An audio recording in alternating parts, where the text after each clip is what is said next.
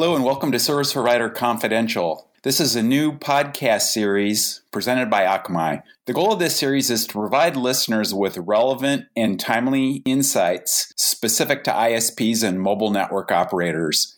We will inform you about important industry issues and offer a view into the constantly evolving security landscape as observed from within our unique data set by a team of highly skilled data and security analysts. We will make these topics approachable for business, technical, and operational audiences, and there'll be guest speakers that will appear regularly. There'll be experts for, from within Akamai, the analyst community, and the industry itself. I'm the host, Bruce Van Nice. I'm a senior manager of product marketing in Akamai's carrier division. I've spent more than 20 years in the ISP industry working on a variety of technologies. Akamai's carrier division has dedicated teams exclusively focused on ISPs and MNOs. Everything we do is dedicated to making your business successful. So, enough of that. Um, today's episode, we'll talk about uh, DNS encryption. This is a really visible topic in the industry today. So, why don't we just dive right into that? Encrypting DNS traffic has been a focus of the IETF, the Internet Engineering Task Force, for several years. This all began when there were concerns about privacy on the internet. And needless to say, that's a, a really visible topic today. So, starting in um, late 2018, two standards were formalized that specify uh, how DNS encryption works. So, they define the interactions between client devices, which are technically called stub resolvers and resolvers that exist uh, in an ISP or mobile network operator network. So the two specifications are DNS over TLS and DNS over HTTPS. Uh, since those specifications were finalized, a number of implementations have appeared. I'll talk about that briefly uh, during this session, and then we'll have a, a, another session coming up soon, which will cover the client implementations in more detail. This is a really important area for providers because the behavior of the clients has a significant impact on provider infrastructure. So having that understanding is important. It's a deep topic. Um, there have been some recent developments on the client side that are also directly relevant to providers. So we'll cover those in detail um, in an upcoming session. So, since it's been more than two years, um, the client ecosystem has continued to evolve at a rapid pace. Um, there were some early entrants right after the specifications were announced. You know, vendors track that kind of activity, and so you know, often ready with early implementations right after standards are defined. At this point, there's a pretty good representation of DNS encryption capable operating systems, browsers, applications, and CPEs. I'll enumerate what those are uh, in a few minutes. One of the more important things that's happening within standards is that they're making progress toward developing specifications that will allow ISPs and MNOs to provision resolvers that support DNS encryption in a way that's compatible with the operational systems that are already in place. And so, an, an automated approach where when someone connects to a network, uh, they can get connected to an encrypted DNS resolver, just as today they uh, connect to uh, an unencrypted DNS resolver. So there's still some work that needs to be done in that area, but those sorts of specifications are really an essential precondition for deployment of these protocols by ISPs and MNOs. As you'll see, today's implementations are a little challenging because they typically require uh, the user to take some action in order to connect to an encrypted resolver. And so for a provider to support that at scale is, is just not workable. Um, offering instructions, for example, to subscribers and saying, hey, if you want to use an encrypted resolver, here's the instructions is just is just not workable. It needs to be automated and seamless and, and just work uh, just as it does today because most subscribers don't want to know anything about uh, DNS and other services that they may use in a network. So, anyway, um, there's work going on to uh, complete those specifications. In this podcast, we'll just introduce the new protocols and discuss at a high level their impact on service providers. So, let's start with some initial thoughts. The advent of DNS encryption really changed the internet landscape and it created openings for new kinds of services. So, uh, you know, I'm sure many of you have been watching and you've seen that since these standards were announced, there are public DNS services, for example, that heavily promote the fact that they use DNS encryption.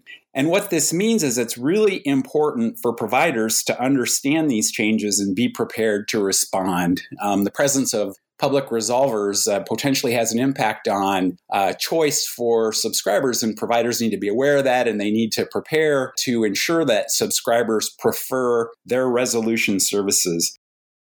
We think that there's a, a few things or a few ways that providers can do that. As I said, pr- privacy and security are highly visible issues today. And the reality is that ISPs don't always get credit for the good work that they do we think it's important that they find ways to communicate to subscribers that their networks are secure and their services are protected. And in most parts of the world, their privacy is also preserved, even in places where there aren't regulations that codify um, privacy standards. Providers go to great lengths to ensure the privacy of their subscribers. Many subscribers may not be aware that these security protections and privacy protections exist. And so it's really important for providers to find ways to reinforce that they're part of their service. This is a way they can get credit for the effort and energy that they expend in, in order to secure uh, their networks you know, there's this sort of cliche term, digital transformation. I think we're seeing today how critical that is, having some sort of a digital relationship with customers. Every business on the planet is really focused on ensuring that they have that. And so providers are in a position where they really need to do the same thing. And this is just one facet of, of you know, what that might mean in terms of communications. One of the other uh, things that providers need to be aware of is that the public DNS resolvers, or they may also be called over the top resolvers, heavily promote performance and reliability, and now they're promoting privacy. So it's really important that providers implement best practices for DNS resolution to ensure that their services are performant, resilient, and always available. In fact, this is another thing that they can communicate. Um, we also think they should consider additional services that protect subscribers and further enhance their privacy by preventing loss of personal data. So there are ways to provide additional layers of security that can ensure, for example, someone isn't subject to a phishing attack or uh, gets infected with malware that can offload um, sensitive personal or financial information.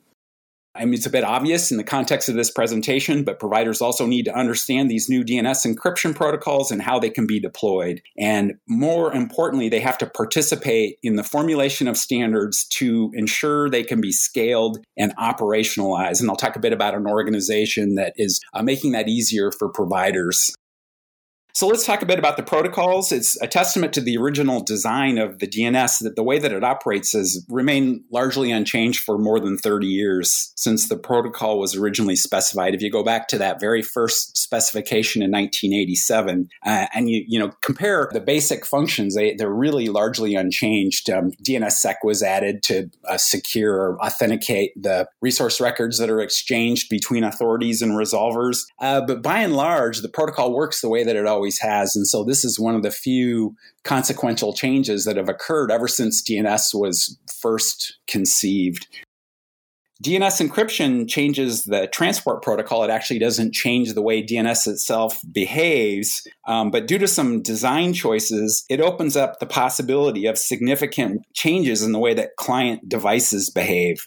The, the first protocol that was developed is called DNS over TLS. So it's specified in uh, Internet RFC 7858.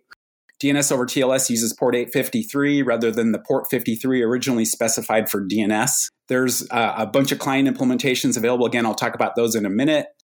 It's important to point out that these client implementations can be set up so that users can connect to over the top public DNS services rather than an in network resolver. So, uh, as I mentioned, some of the clients were developed by organizations that support public DNS services specifically to allow users to connect to those. So, in other words, to prefer those over a resolver that's assigned when someone connects to uh, their provider network.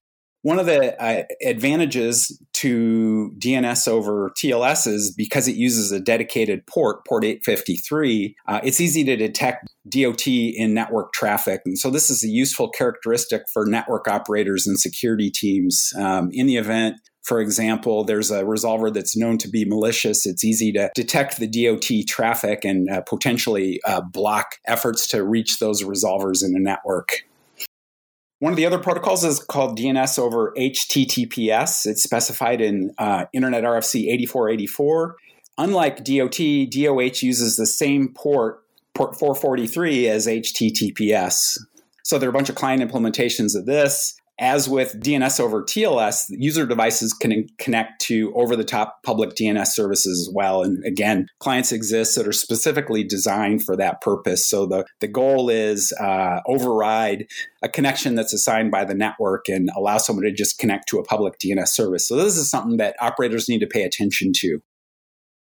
Because it uses the same port as HTTPS, it's impossible to identify DOH traffic in standard web traffic. So you, it, it's simply not possible to block it. It's it's it's not a, a prudent or um, really practical thing to do. So this raises some obvious security and operational concerns, and you know, really heightens the need for providers to be aware of these protocols and support them, so that there's no incentive for subscribers to go elsewhere and just use their resolver um, in in an encrypted way. For those who think that that's important important. One of the things that's important to understand is in both cases that the behavior of the DNS resolver itself doesn't really change. The resolvers see queries in the clear. So any sort of filtering that an ISP is doing is still possible, even if the transport is encrypted. I mentioned Akamai has security and personalization services. Those services rely on DNS filtering, and uh, our resolvers behave exactly the same with regard to security and personalization filters, whether or not the transport in front of the resolver is encrypted or not. So let's talk about what this means to ISPs. DNS encryption is intended to protect users from unwanted eavesdropping of DNS traffic by a third party on the path between the user and the resolver they're connected to.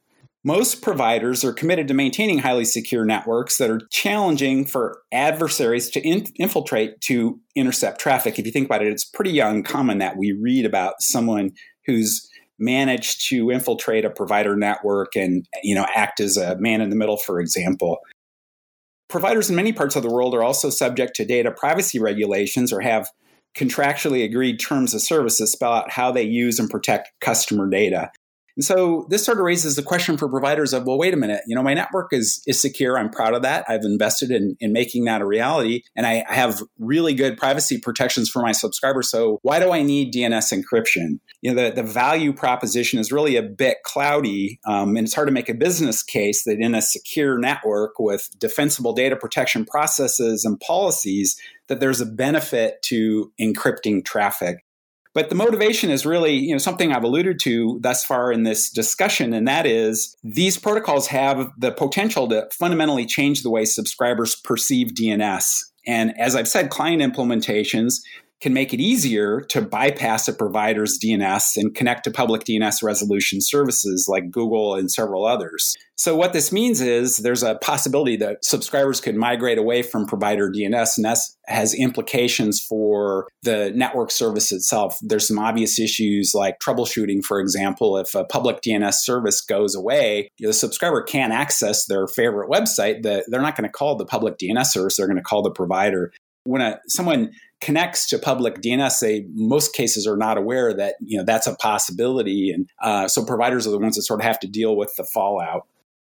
And on the positive side, there are actually other motivations for deploying these protocols. Providers have the potential to create value added services that take advantage of DNS encryption. There's ways to offer it for subscribers when they're off of a provider's network so that could be a value added service that you're you're offering to your subscribers that protects them when they're when they're away from uh, away from home, for example, for a, a, fixed broadband service and sitting down at a local coffee shop uh, accessing a Wi-Fi that's potentially not secure in any way that's just a little perspective on you know sort of how to think about these protocols and why they're important for providers who have already invested in securing their networks. The layer of encryption may seem redundant but it's important to keep subscribers attached to provider resolvers and their opportunities for value added services So let's talk a little bit. I, have mentioned several times there's a bunch of different client implementations that exist for uh, DOH and DOT.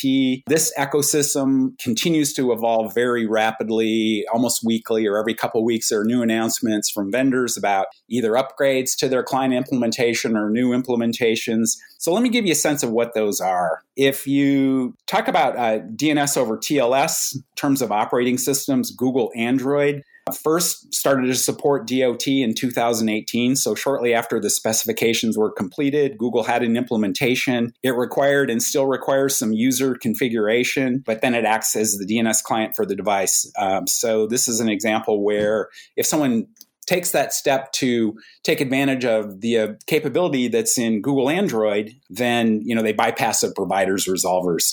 Uh, more recently, at their 2020 developer conference, Apple announced support in iOS 14 and Mac OS 11. Um, so uh, we'll have more details on that, exactly you know what the implementations look like and how they're expected to behave. In terms of mobile apps for DOT, there are a couple that exist. There's uh, one named after an IP address, a very visible, prominent IP address. 1.1.1.1 is the name of the app. You can look it up.